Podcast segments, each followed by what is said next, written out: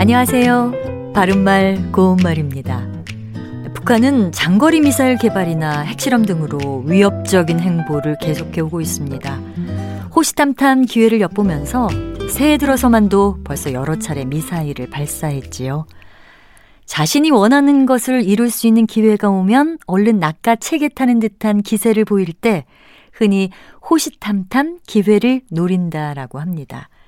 호시탐탐에서 호는 호랑이를 뜻하는 한자입니다. 이 말은 호랑이가 눈을 부릅뜨고 먹이를 노려본다는 뜻인데요. 남의 것을 빼앗기 위해서 형세를 살피며 가만히 기회를 엿보는 것을 뜻합니다. 특히 이 말은 호시탐탐 야욕을 드러내다처럼 주로 부정적인 느낌으로 말할 때 사용하곤 합니다.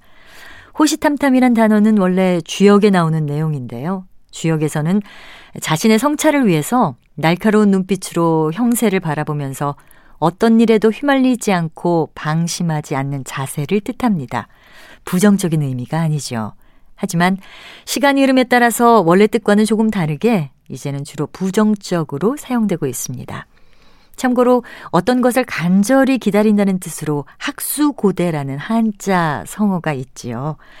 학의 목처럼 목을 길게 빼고 간절히 기다린다는 뜻인데요. 이 말은 부정적인 상황과는 거리가 먼 경우에 주로 사용합니다.